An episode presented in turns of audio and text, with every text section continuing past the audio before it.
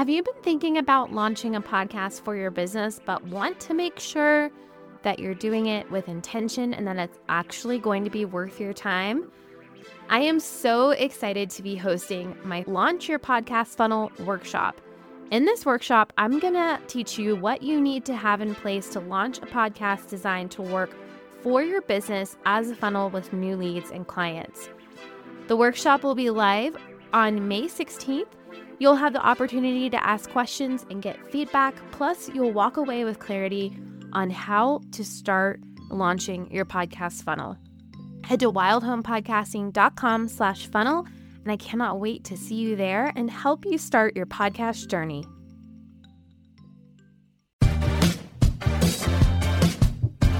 Welcome to the Wild Home Podcast, where we talk about podcasting, life, and all the wild in between.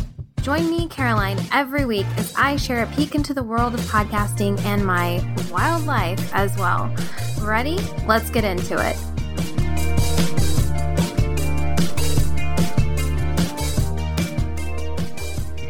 Hey guys, welcome back to the Wild Home Podcast. I am super excited to talk about one of my favorite topics, which is podcasting from home. So, when I started out this podcasting journey, I think what I really loved most about it was that it could be done from my house. Now, there are recording studios and things like that, but I, if you've listened to my past episodes, I work from home, I homeschool my kiddos, my whole life is here. And so I generally like to be here at home. And recording podcasts is the same way. Before I continue, I just want to put a little disclaimer. Today, I am recording in my dining room, which is a new environment for me. I am trying it out because I'm going to be losing my office. So I'm trying to figure out where is the best place for me to record from here on out. And my elderly dog is giving me a lot of trouble today. He's whining and wanting to be next to me and just having some issues. So he's laying next to me. I'm hoping he stays there, but um, we might hear some dog noises in the background that I can't edit out. So we'll see. We're just going to go with it. But today, I feel like that just goes with what we're talking about because today we're going to talk about my top five tips for podcasting from your home and some things you can do to kind of set yourself up for success, but also make sure that you're getting some good quality from your podcast. So let's start off with have a dedicated space. And this is cracking me up that this is one of my top tips because I'm losing my dedicated recording space. But I'm going to find another. But it is important to have a place that you can go and record. And it might take some trial and error. Like you might need to try some different rooms, which is what I'm doing today you might need to try some, you know, curtains on the windows, um, maybe some, you know, a foam board next to your microphone, something. You might have to try some different things, but the main thing is is that you want to have a, a place that you can go that you feel confident that you're going to get the best sound. You know, especially when you have a home full of other people like kids or animals you know, a room with a door is a very lovely thing. so, you know, finding a place where you can go and kind of shut everything out so you can focus on recording your podcast and not having to deal with a lot of noise or interruptions as a jet flies over. Keeping it real today on the podcast. So, this is going to bring me to my next tip, which is you need to have a microphone. I'm going to be real with you. When we started recording our podcast, we did it with just the headphones from the iPhone and that microphone. And it worked fine, but I feel like now, knowing what I know, I would have bought a microphone a lot sooner because it just really helps you get a better quality. And it doesn't have to be a super expensive microphone. People ask me all the time what my favorite microphone is.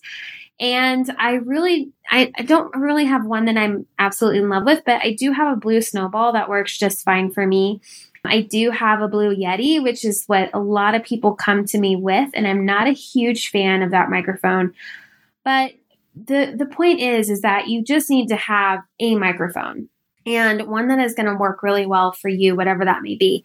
You don't need to get too fancy and get a microphone stand and everything when you first start. I think that's the beauty of the Blue Snowballs. It kind of has its own little stand and I can move it from room to room to room. So if that's something you need to do, then I would definitely check that one out. But having a microphone, wearing headphones when you're recording over the internet, this is going to help immensely with quality. And if you aren't using a microphone yet, get one and then let me know how much better it sounds because it's really going to make a huge difference. It's going to help you sound more professional and it's also going to make you feel more confident in how your podcast sounds. And that's absolutely what we want. Now, the next big tip that I have is about getting the podcast done because we all know that when you're recording from home, there's a lot of things that can happen that can derail you, that can get in your way. And something that I found that is really helpful is to set aside regular recording times.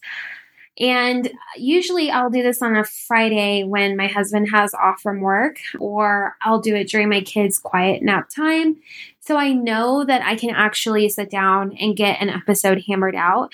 But having like something on the calendar, on the schedule, so you can plan is really going to be helpful, especially when you're doing it from your house.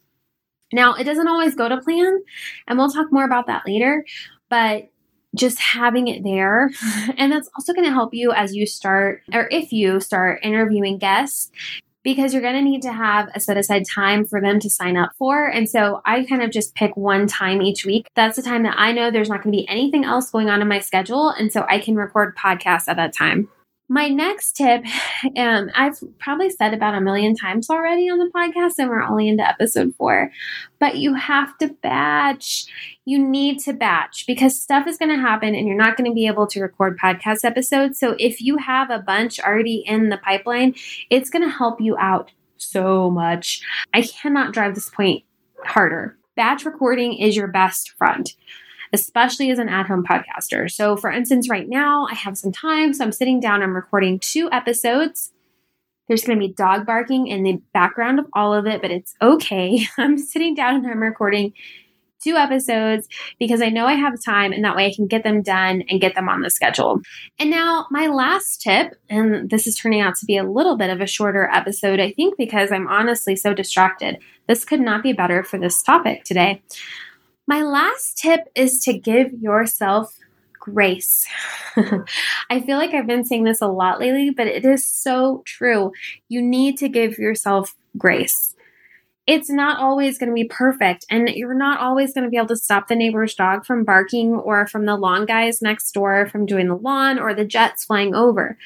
And so you have to give yourself a little bit of grace. You also, you know, things happen, and if you're unable to get a podcast episode recorded when you wanted to and the time you wanted to and the place you wanted to, figure out an alternative. You know, maybe that means you need to re air an old episode. Maybe that means you need to rethink your schedule. But there are ways around it. And so you cannot beat yourself up when things go awry. So, for instance, today I have sat down to record podcast episodes, and I've got an old dog who won't leave me alone and is whining, and I've got dogs outside barking and jets flying over.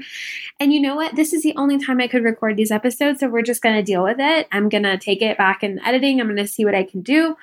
But it just is what it is. Because to me, it's more important to get this content out to you than to have it be crystal clear, perfect, clean obviously we want great audio and that can be achieved from your home but you need to give yourself grace when things happen my favorite occurrence is when i'm recording an episode and my kids interrupt me i think it's my most most favorite I especially love when we're doing interviews on Zoom and my kids interrupt. And it's so fun when you go back and look at those little videos and hear those little voices and hear yourself telling them that this is not the time to interrupt you. It's it's so funny and hilarious. And uh, yeah, I just think it's so, you know, finding the humor in it instead of being so upset about it is really important when you're podcasting from home. So, this is a quick little ditty let me know what challenges do you face when you're podcasting from home? Is it the actual recording that is a challenge for you, or do you find that the post production is a challenge for you? Hit me up. You can message me on Instagram at Wild Home Podcasting, or you can email me hello at wildhomepodcasting.com and be sure to check out our website. I am going to go listen to this and see if my new plan of recording in the dining room worked out. But I have a really sneaky feeling it didn't. But you know what? That's all part of the process. Thanks, guys. See you next episode. Thank you so much for listening to the podcast. To stay in the know, head to wildhomepodcasting.com and be sure to connect with me on Instagram at wildhomepodcasting. See you next week.